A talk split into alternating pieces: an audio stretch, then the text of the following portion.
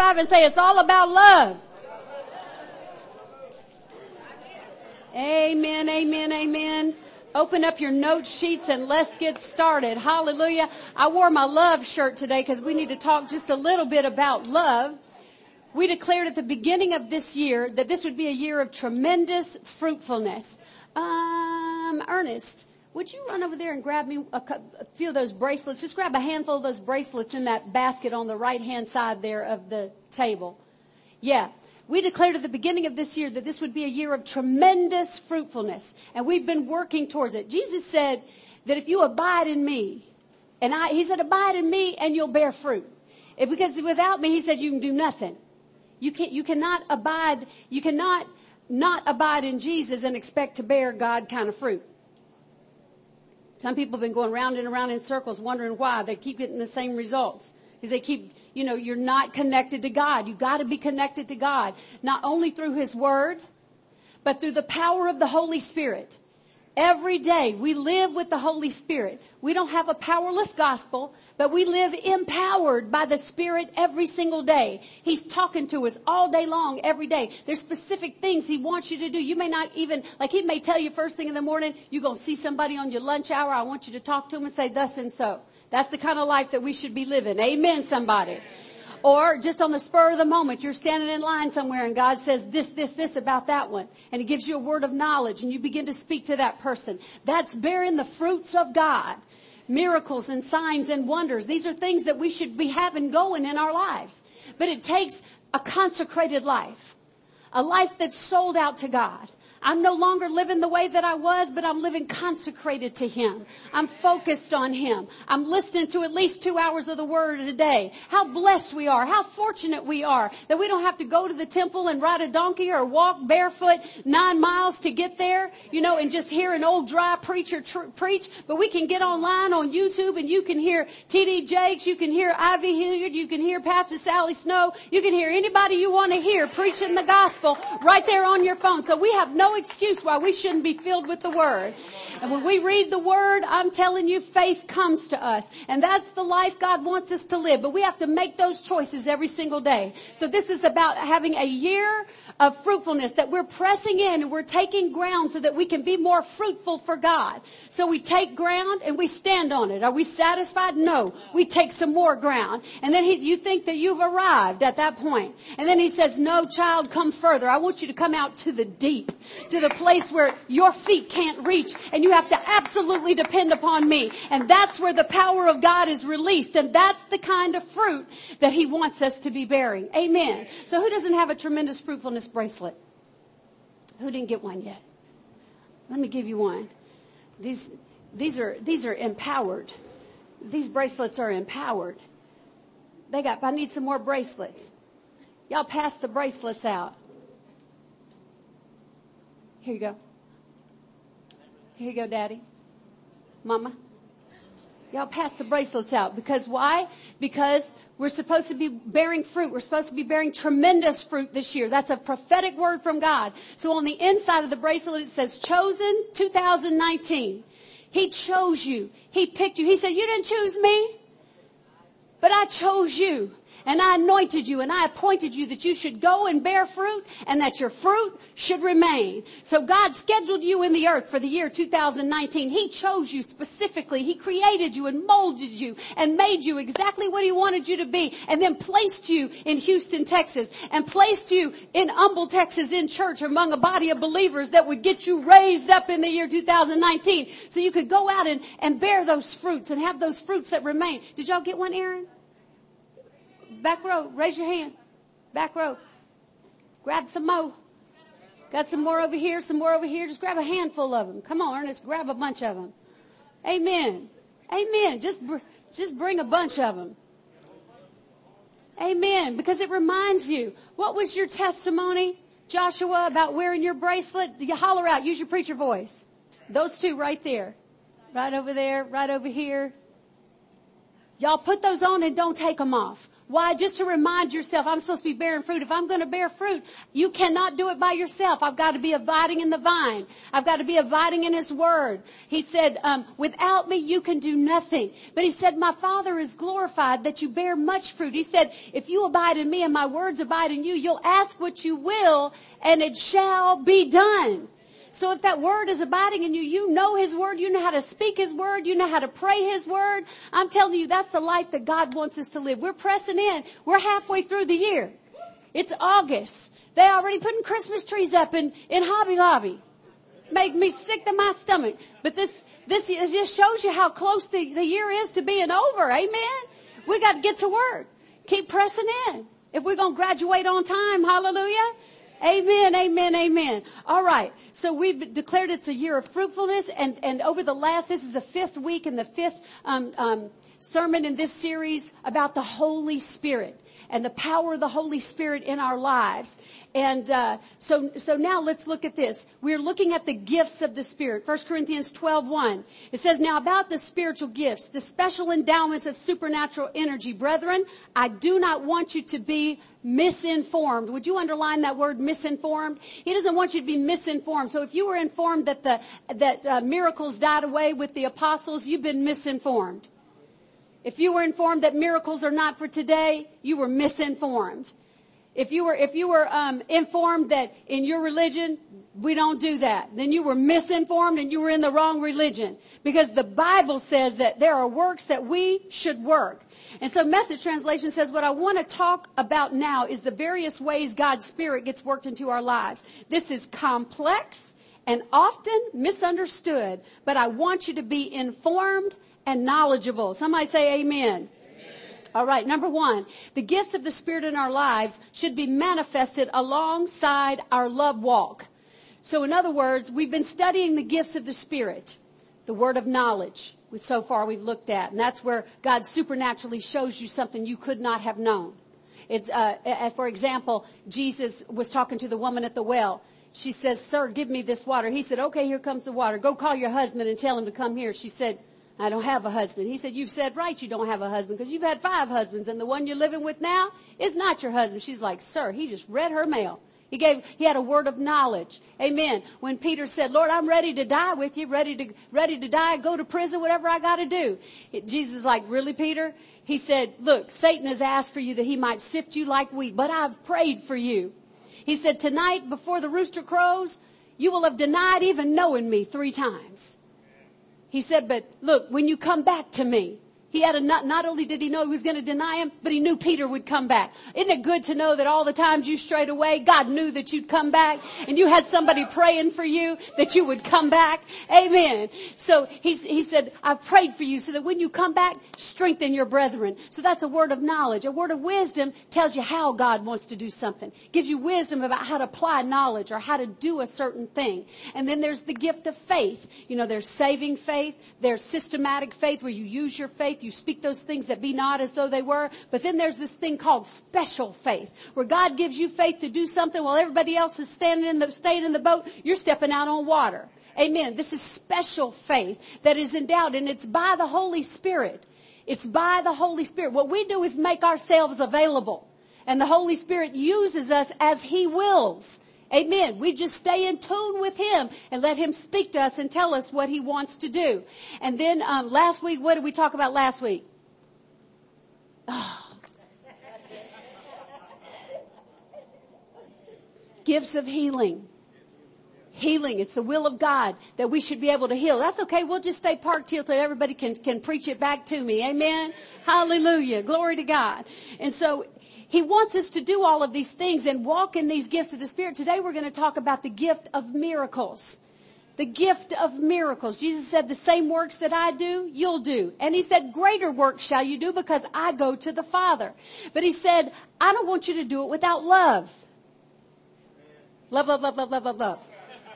He wants us to walk in love as we, so it doesn't matter how many gifts you have, how many people you can get saved, how many people you can get filled with the Holy Ghost, how much you can dance, how much you can roll on the floor. It is not about that. It's about how much love can you show. He wants them walking side by side. Love and the gifts, the fruit of the Spirit with the gifts of the Spirit. He doesn't want you to have the gifts and be mean as a snake or hateful or don't have a character that goes along with the nature of God. The gifts of God and the nature of God should go together. So listen to what Paul says. So we, as you study 1 Corinthians chapter 12, chapter 13, and chapter 14, it talks all about the gifts of the Spirit. So, and, and, and this whole love chapter is right in the middle of it. So he wants you to operate in the gifts with signs and wonders and miraculous works and acts, but you got to do it in love. 1 Corinthians 13, 1 through 8 in the Amplified says, If I can speak in the tongues of men and even of angels, but have not love, that reasoning, intentional, spiritual devotion, such as is inspired by God's love for and in us. So look, if I can speak with the tongues of men and of angels, and, and I got reasoning and spiritual devotion that's inspired um, uh, by God's love in us, he said, um, I'm only a noisy gong or a clanging cymbal. So if I, no, if I don't have that reasoning, intentional, and spiritual devotion, so if I don't have God's love in me, I'm a noisy gong or a clanging cymbal.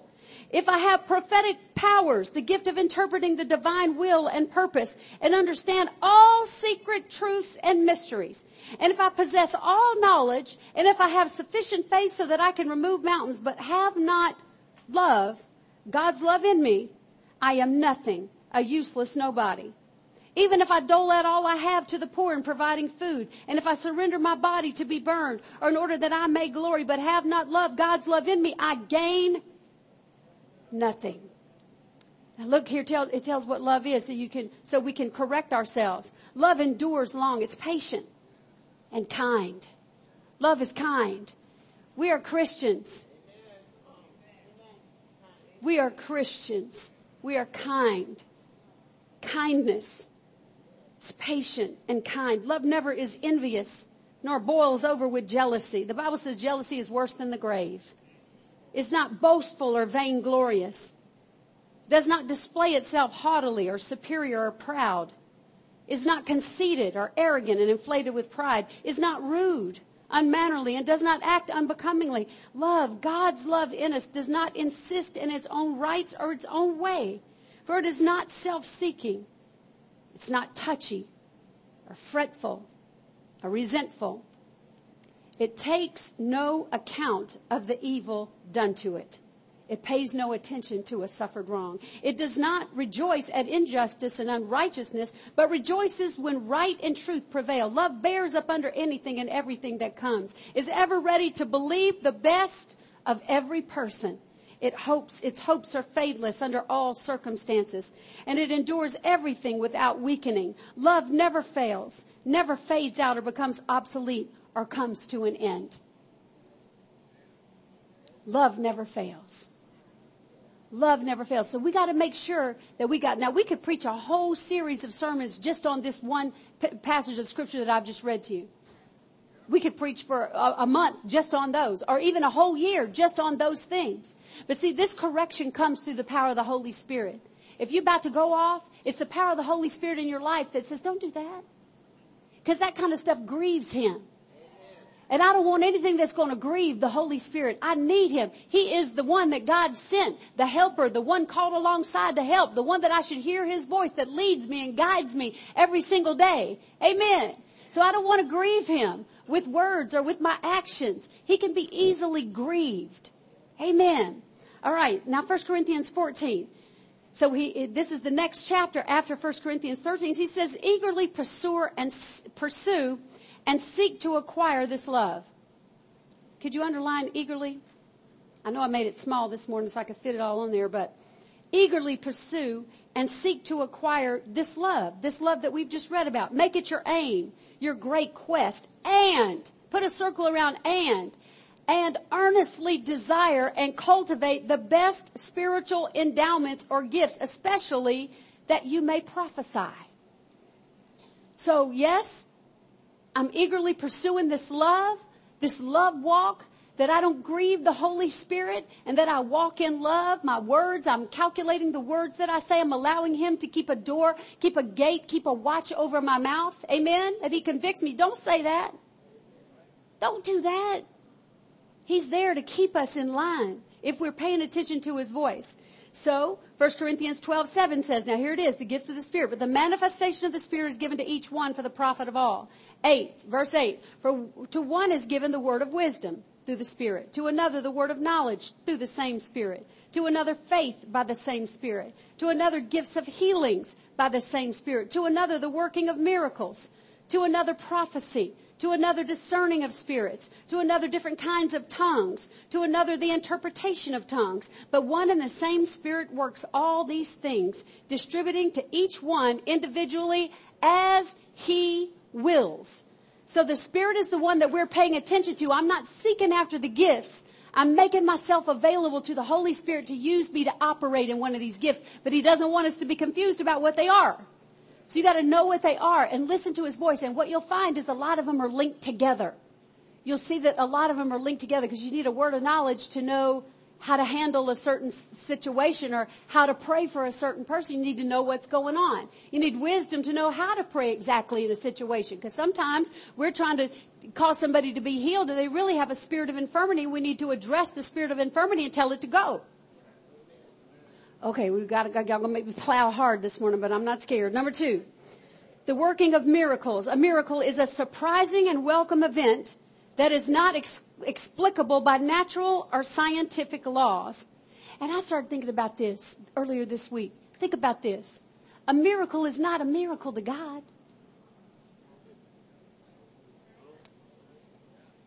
It's a miracle to us, but to God, it's no big deal. Why? Nothing is too hard for God. The Bible is full of people doing miracles. Moses threw a stick down and he said, Lord, how, how will they know that you sit? And he said, what do you have in your hand? He said, I got a stick. He said, throw it down. He threw it down. It became a snake and Moses was like, whoa! He said, now catch it by the tail and pick it up. He's like, God, you sure? And he reached down and picked it up and it became a stick again. And so when he went to see Pharaoh and them, he threw the stick down to show him that God was God. Well, so they're magicians. How many, how many of you know that there's magicians and witchcraft, and that kind of stuff who can do stuff? Okay, so they threw their sticks down and they became two snakes. But glory to God, Moses' stick swallowed up the other two snakes. And Moses reached down, caught it by the tail, and it became a stick again. How you like me now, Pharaoh? Glory to God. So it was a sign and a, and a wonder and a miracle. Moses struck the rock and water came out. Elijah raised a child from the dead. He went and stretched himself out over the child and put his eyes on his eyes and his mouth on his mouth and his ears against his ears. And the guy, the, the kid started breathing again. Amen. He called down fire from heaven. And before he called down the fire from heaven, he said, pour some water all over it. Pour water all over the wood. Pour some more. Pour some more. Pour it in the trench. Pour it on the sacrifice. Pour water all over it. I want, I want you to think that something just sparked that was left over from Baal and that those Baal worshippers that were dancing around and cutting themselves. I don't want you to get it twisted because this is God and absolutely anything is possible with God. So he had him pour water all over it and he called down fire. The fire of God fell and it, it consumed the sacrifice, burned up everything, even licked up the dust all around. God proved that he was God through Elijah. His confidence was absolutely astounding. And the Bible says he was a man with a nature like ours. He prayed that it wouldn't rain, and for three and a half years it didn't rain. And then he prayed again, and heaven gave its rain. But he was a man with a nature. He was, God didn't want you to think these were people that were so special. They were special, but you're special too. Hallelujah. And then that wasn't the only time that he called down fire from heaven the king decided he wanted to, to kill Elijah and he said, go, go, he sent his captain with 50 men to go get him. And when they got to Elijah, he's just doing like this. He said, if I be a man of God, let fire come down and consume them. Fire came down and killed all 51 of them. So the king said, let me try this again. And he sent 50 more guys with the captain. And Elijah said, if I be a man of God, let fire come down and consume you all. Fire came down. Now we got 102 gone. And so finally the king sent a third captive and he said, look, I ask you to please consider my life precious. I got a family back home. I'm just doing what the king sent me here to do. Please don't burn me up, Elijah. And he let him live. Amen. But praise God. What about confidence like that? If I be a man of God, Let fire come down. When he got the mantle of, when Elisha got the mantle of Elijah, he struck the brook and said, where is the God of Elijah? He had asked for a double portion anointing of the miracles that were on his life and Elisha did twice as much as Elijah did. He did get a double portion. So I think we ought to be bold and say, God, give, give us a double portion of anything that's ever been before. It's the latter rain and abundance for the end time harvest. Come on, we gotta have, we gotta have signs and wonders and miracles. Amen. Elisha with the widow with the oil. There was the widow whose, whose husband had died and left her in, in debt. And she didn't, she didn't have any money and she, they were going to make her children into slaves. And so Elijah, Elisha said, um, what do you have? She said, all I have is a little jar of oil. He said, go borrow vessels from all your, all your neighbors and don't get just a few and then come in and that little jar of oil won't stop pouring out oil until all the vessels are full. He said, now go, after she'd done it, she said, Lord, I did it. How, could you imagine how they felt as they just kept pouring oil out of this little bitty jar and it's filling up big old pots? He said, now go sell the oil and y'all live on the rest. Put her in the oil business. That's a miracle, y'all. It's all throughout the Bible. That's the God that we serve. Joshua didn't have enough time to finish defeating his enemy. So he said, sun, I need you to stand still. And the sun stood still for 24 hours. Hallelujah. We serve a God of miracles. Hezekiah was sick and about to die and the man of God said, you better get your stuff in order. You're about to die. Hezekiah turned toward the wall and pleaded his case before God. I've been holy. I've been righteous. I've done right things for you. Lord God, how can you let me die? Elijah got, Elijah got halfway out the courtyard and turned around and went back. He said, he, he said, God says you get 15 more years. And just so you'll know that he's going to do it, he said he'll turn the sundial back 10 degrees or he'll turn it forward 10 degrees. Which one would you like? Just so you'll know that God's going to do it. He said, well, it's easy to go forward. Make it go back 10 degrees. That means the solar system had to stop and come back 10 degrees. Hallelujah. But God is able. He made the solar system. Amen. And He's able to, I thought y'all would be a little more excited about this. How about the jawbone of a donkey in the hand of Samson? He killed a thousand Philistines with one jawbone of a donkey. That was miraculous strength and power that was available for their time. Aaron's rod, when they, when they, when the children of Israel rose up and thought, well, we all got authority. What makes Aaron so special? He said, all you leaders, all you 12 tribes, all your leaders of your tribes, come and take your stick. Everybody had a staff in those days. And he, and, and, and they all had, they sort of signified who they were. He said, come and lean all your sticks against the tent, the, the tabernacle, against the church house. Lean them all against the church house. In the morning, um, the, the rod that buds, how many of you know a dead stick can't bud? Can't sprout. But by the morning when they went to look at all the sticks, Aaron's rod had budded. Come on, that's a miracle. We serve a miracle, miraculous, wonder working God. How many of you know Balaam had a donkey that could talk? This donkey had never done anything wrong. It always did what he said. But when an angel stood in front of Balaam because he was going to go curse what he wasn't supposed to curse, and and uh, and and an angel stood in his way, the donkey wouldn't go. The donkey even crushed his leg against the wall. The donkey started talking because he kept kicking and hitting that donkey, and the donkey wasn't moving. And the donkey suddenly started to talk. Have I ever not done what you said? Do you think maybe there's not a reason why I hadn't moved? And then God opened Balaam's eyes and he could see that there was an angel standing in front. If you, if, the, if, if that donkey would have moved, you'd have been dead, boy. So God made a donkey talk. We serve a miraculous, wonder working God. The walls of Jericho fell down flat with a shout. The river Jordan stopped and they walked through on dry land into the promised land.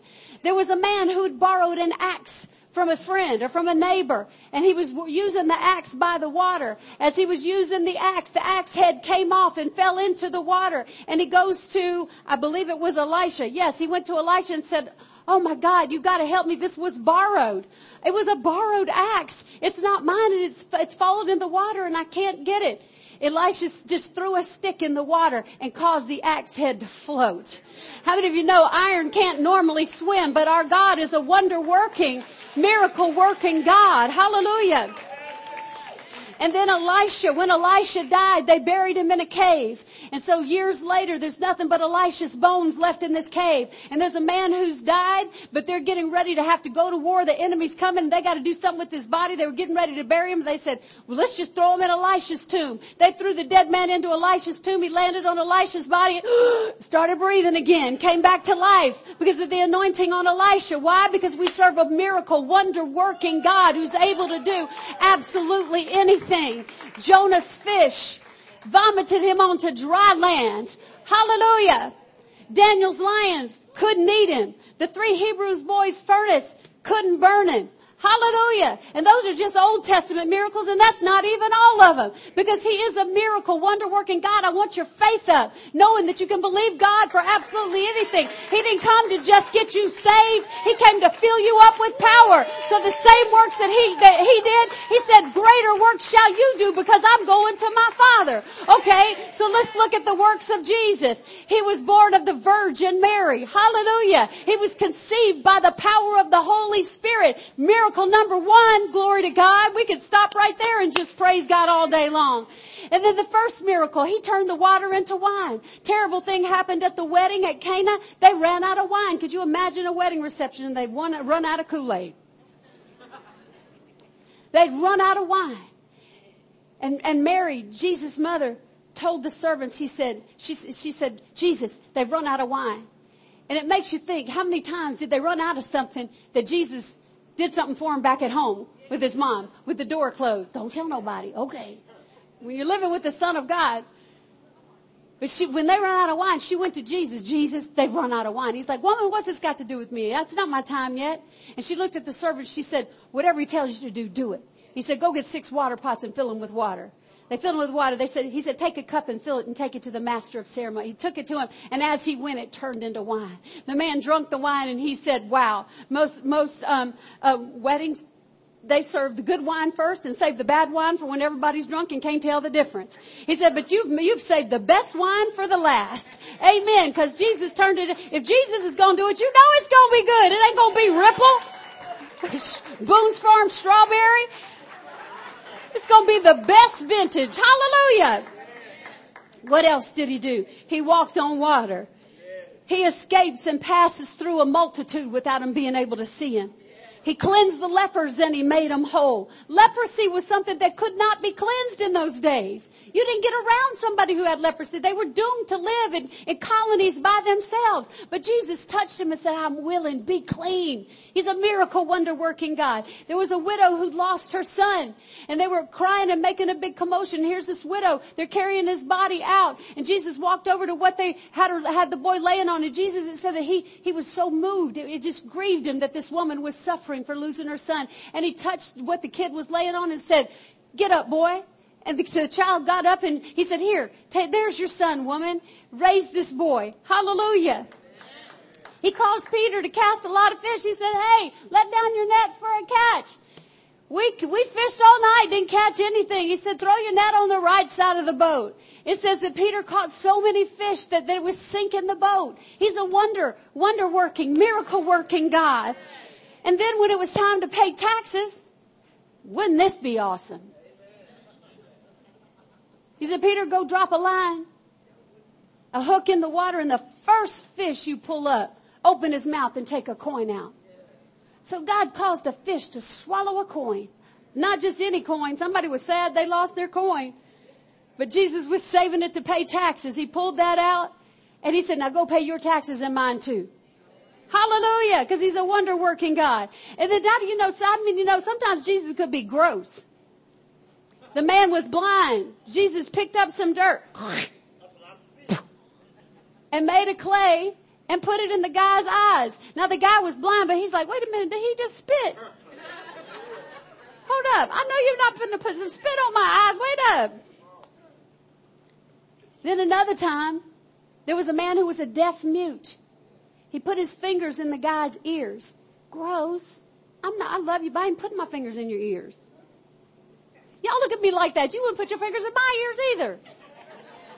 Well, maybe you would. Maybe you would. I would too. If the Lord told me to, I would. I would.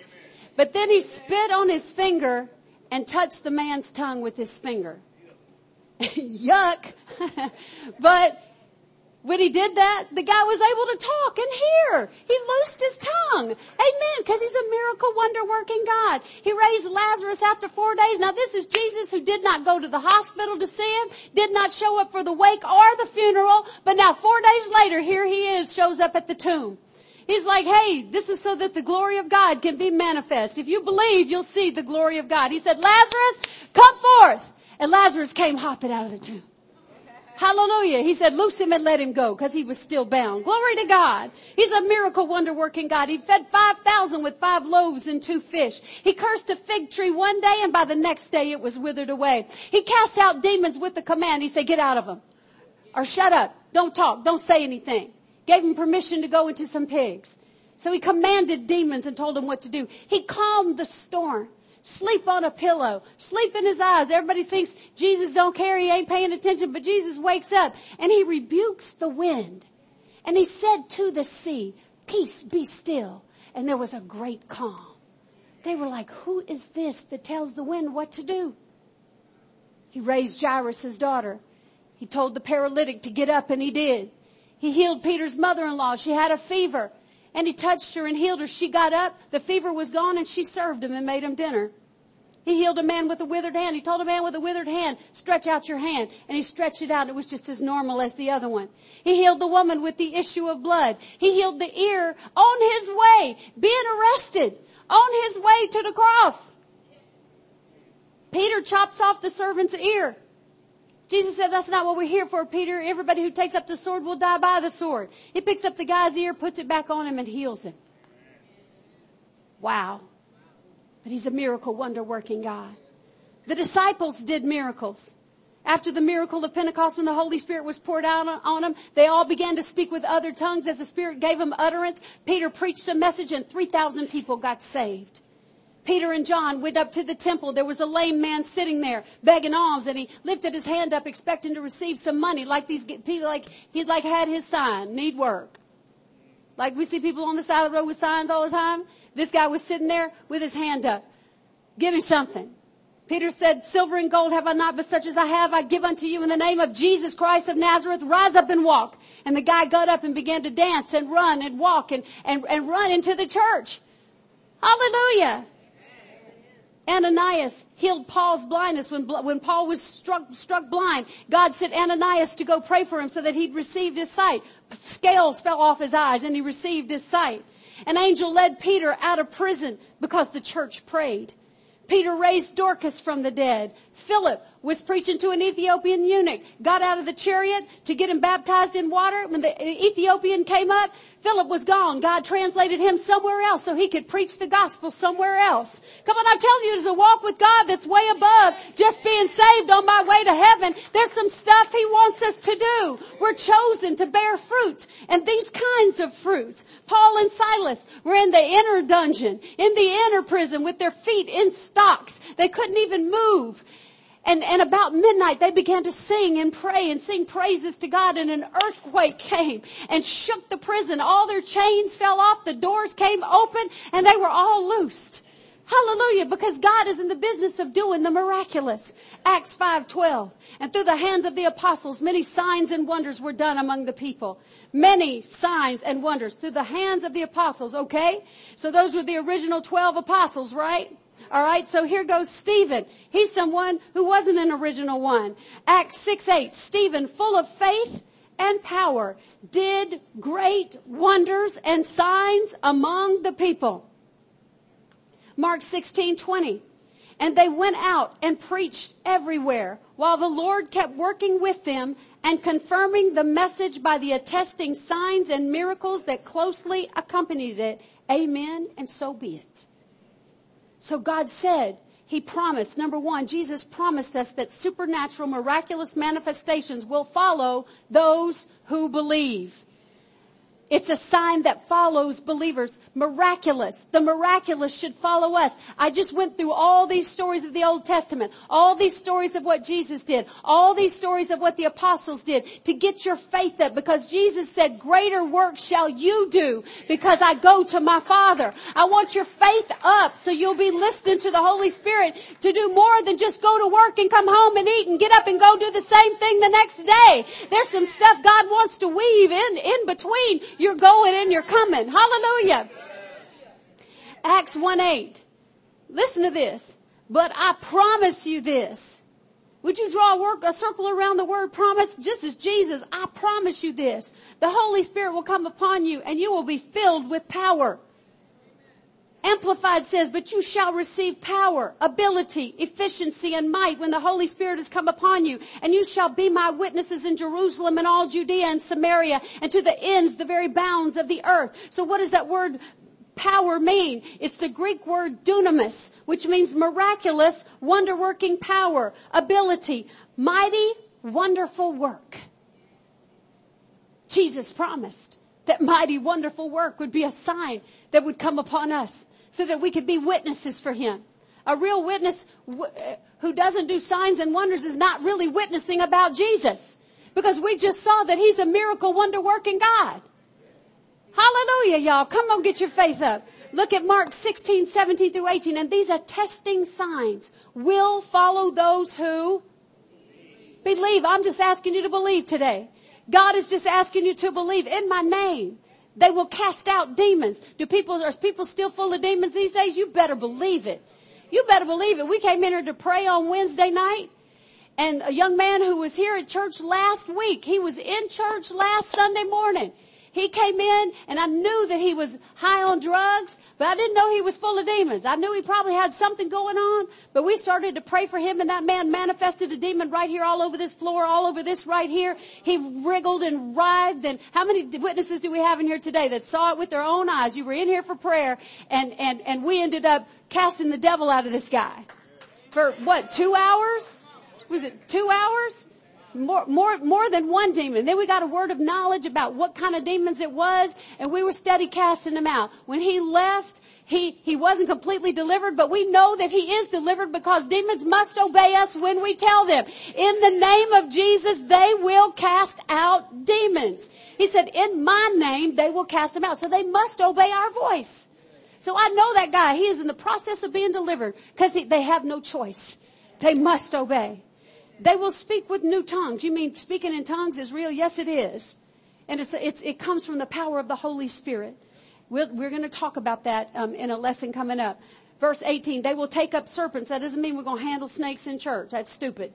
But um, they will take up serpents, and if they drink anything deadly, will by no means hurt them. They will lay hands on the sick, and they will recovery. And I don't believe that this is all the signs. I don't believe that we should just limit it to these things right here because God has shown He's able to do absolutely anything. Mark 9, 23. What does it say? Jesus said to him, if you can believe, all things are possible to him who believes. You know, the, the story of the axe head floating? I heard about a woman who was with her. In fact, it was Don Norman's wife, Cindy Norman. They were out fishing. Don loved to fish. When he wasn't, you know, preaching, he was fishing. And she dropped one of his most expensive poles in the water. He threw a fit. He was so upset. But she said, God, I ask you to cause that fishing pole to float just like the axe head floated for Elijah or Elisha. So I thank you for it in Jesus' name. I have faith for you to do it. He was still upset. but but sure enough, come up next to the side of the boat, there was his his fishing pole came up. And she said, I told you now, pick it up out of the water. Amen. So you can release your faith for it. Amen. Release your faith. If you, all things, what does that leave out? All things, if you can believe. He said if you, but you know what? I tell you what, we need to shut off some stuff. Faith comes by hearing and hearing by the word of God. We're making choices to watch TV, to watch the news, to watch stuff on TV that believers ought not be watching. I don't need to be hearing foul language. I don't need to be filling my heart up with stuff that is not good for me. If I want this kind of faith, I need so much faith coming from the word. I need to be hearing the word. So we have to consecrate ourselves consecrate ourselves, come out from among them, and let God fill you with so much faith that you're able to do the all things that are possible. So he said, if you have faith, you can tell a mountain to move and it's going swimming. The gifts of the Spirit are linked together. A word of knowledge tells you this person needs a miracle. Faith, I believe God can do something through me here. The word of wisdom, how God instructs you to do it, how to pray for someone. We got so many words of knowledge about this young man that was getting delivered on Wednesday night. There were so many words of knowledge. I knew there was a, that there was a spirit of witchcraft in there and I called it out. I didn't know that back in his city in Guam, in his village, that he was a witch doctor. I did not know that. But I knew God was saying that there was a witchcraft spirit, there was a lion spirit. I can't even remember what all they were, but we discovered there were about 13 spirits in this young man. Don't look at me crazy, I'm telling the truth. It's the walk of the Spirit where you're one with Him and you hear His voice. Romans 8:14 For as many as are help me preach this morning. As many as are led by the Spirit of God, these are the sons of God. Number two, miraculous signs demonstrate the power, presence, and love of God. Miraculous signs demonstrate the power, presence, and the love of God.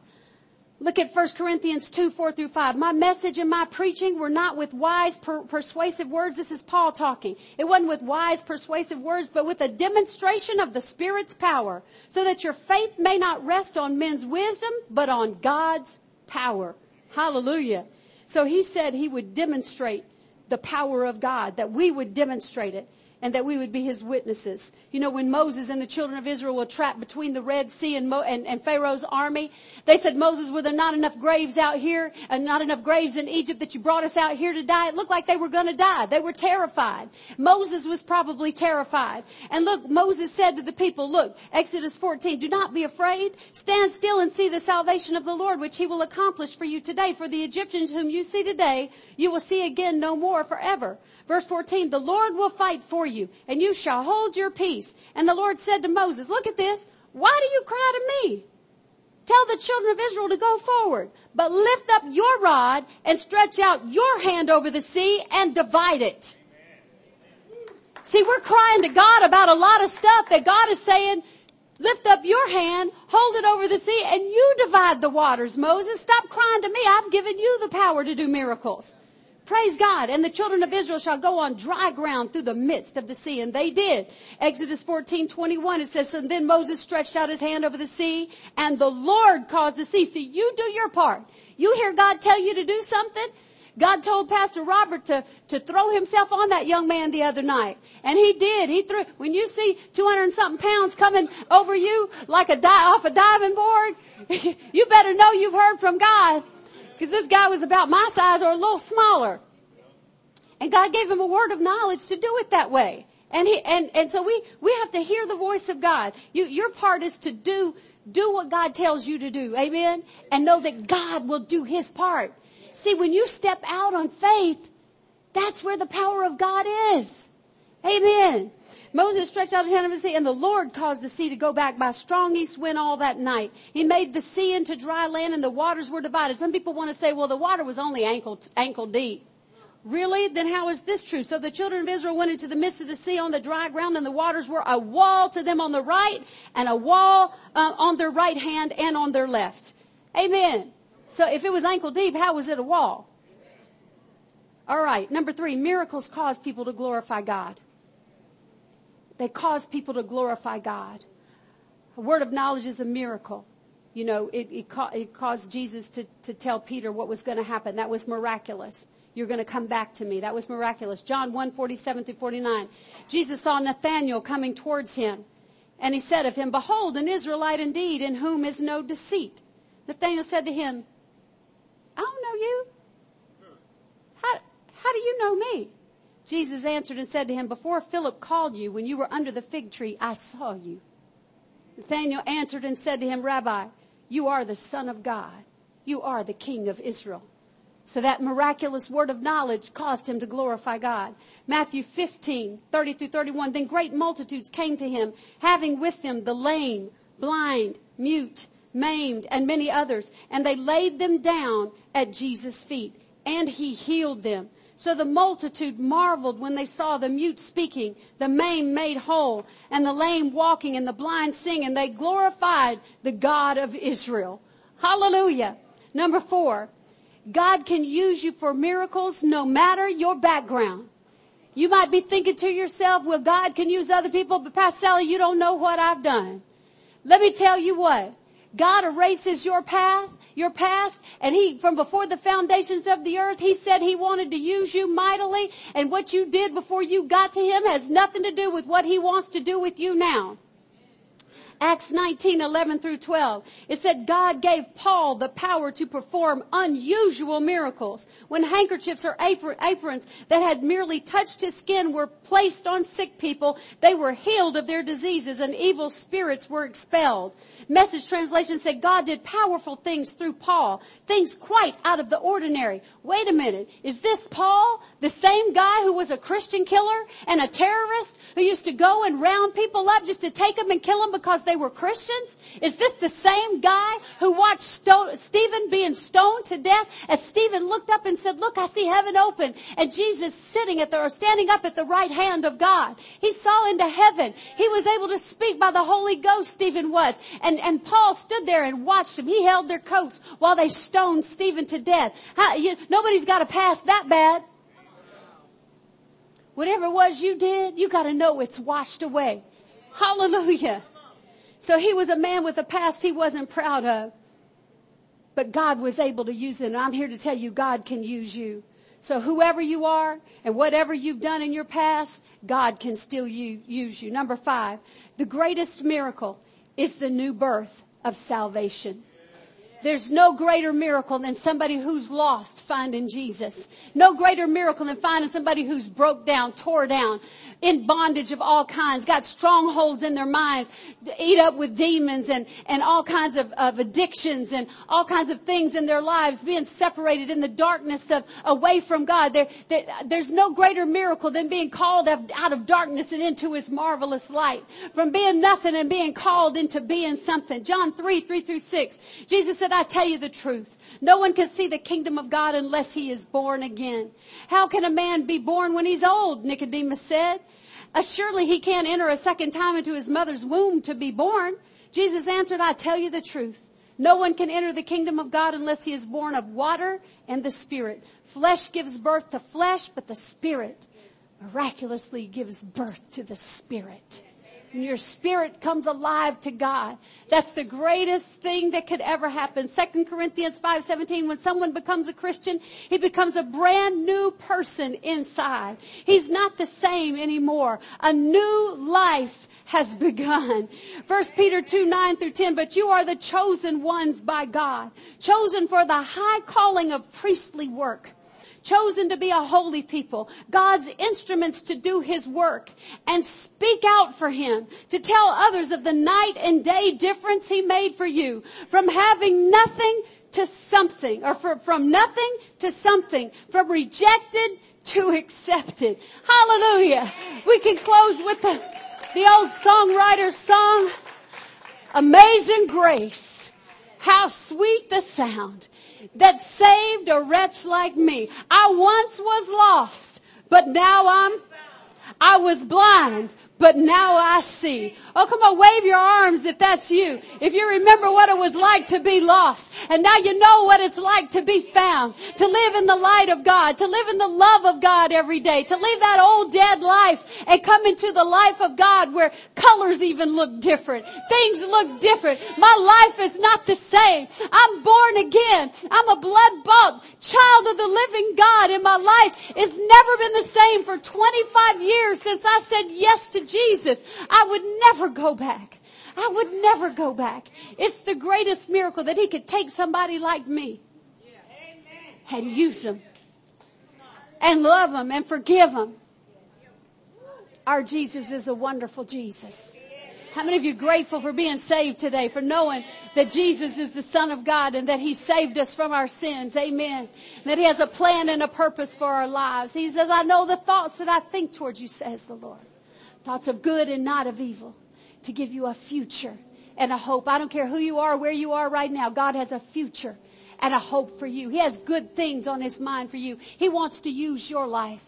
25 years ago at the age of 31, I knelt down in my closet and threw my hands up in the air and I said, I'm through running. God, I give you my life. You can have it all. I've made a mess of it. In 31 years, I was able to make a mess of my life. But I gave it all to Jesus. And from that day forward, I've never been the same. He filled me with His Holy Spirit. I've learned His Word and learned how to stand on His Word and believe. He's shown me through many trials and tests and sorrows that He is God. That He does love me. And that He does have a plan for my life, even past tragedy that you can go through. He can still take your life and make it into something beautiful, something useful. Lord, we thank you for your word today. It's been sown in the good grounds of our heart. And God, we thank you that you are a miraculous, wonder working God. That you do miracles and that absolutely nothing is too hard for God. I'm reminded of the old song, nothing is too hard for God. Nothing is too hard for the, for the one who made the sea. He has made the heavens by his outstretched arm. He spoke words of power and a new earth was born. Lord, we thank you that that is you. Lord, forgive us for putting you in a box and making you small or smaller than you are. Lord, we take you out today and we say, live big in us. Take us to another level. Anywhere we've gotten off track, Lord, we turn around and face you. Teshuva, we turn around and repent and give our hearts and our lives back to you and say, use us, Lord God. Use us, Lord God to the fullest extent for the reason that you laid hold of us. Lord, may we lay hold of you. Thank you, Lord God. We praise you. We praise you. We worship you. We thank you that, that we're bearing much fruit in our lives. Tremendous fruitfulness is ours. As we wear our bracelets, Lord, remind us, remind us of being fruitful. Remind us of your word that we've heard today. We thank you for it and we receive it in the mighty name of Jesus. Maybe you're here this morning with our heads bowed and our eyes closed. You say, Pastor Sally, I'm not right with God today. I'm not right with God, but I want to be right with God.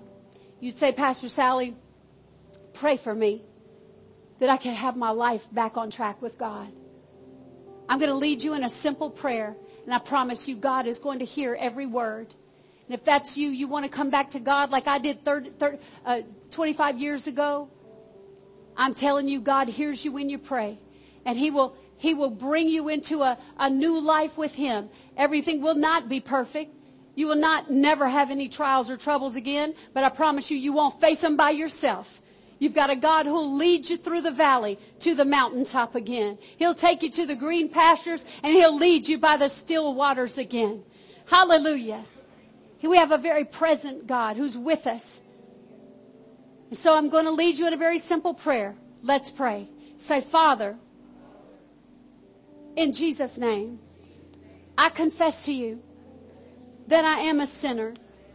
I have messed up and strayed and gone my own way, sometimes on purpose, and sometimes I'm sure I just didn't know.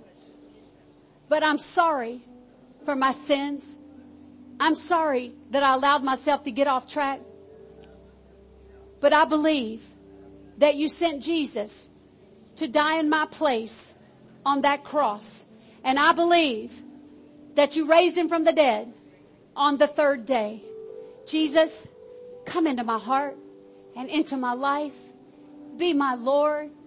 Teach me, guide me, fill me with your Holy Spirit.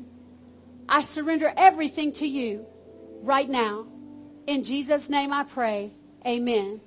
Well, praise the Lord. If you prayed that prayer and you meant it in your heart, that's good news. That means you've been put back in right relationship with God. That you're a brand new creature in Christ Jesus, like we just read a minute ago. If anyone is in Christ, he's a new creation. Old things are passed away. Behold, all things have become new.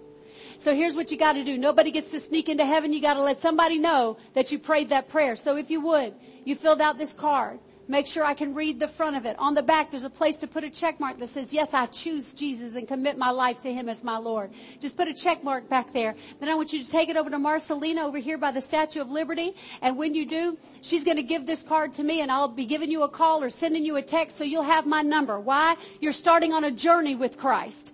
You don't just get saved, go home and live the way you did. No, we got to teach you how to live as a successful believer got to teach you. You need to know the foundations and the fundamental truths of God's Word so you can stand on it. We have class on Sunday mornings, Firm Foundation at 9.30 a.m. You can come here, come right around behind this partition, and uh, you, you don't have to sign up, just show up.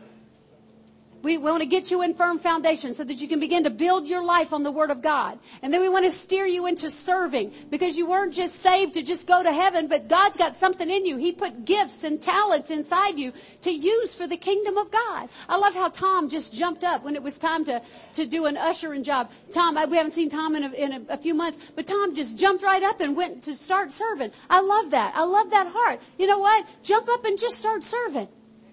Find a place to connect in the church so that you can be a blessing to others. Some of you have teaching gifts. Some of you are probably supposed to be pastors. Some of you may be a prophet or an evangelist. We got an evangelist in the house right there. Amen. But, but it's, it's the job of a pastor to equip you for the work of the ministry. Every single one of you have a ministry inside of you. And it's my job to raise you up. The job of the evangelist to raise you up. The job of the apostle to raise you up. The teachers, Pastor Carolyn, raise you up. Nicholas. Um, who else? Dwight. Dwight's not here this morning, but it's the job of the fivefold ministry to raise you up so you can use your gifts. You've got gifts in you that need to be discovered and need to be used. So come on and get on track. I just need to know who you are.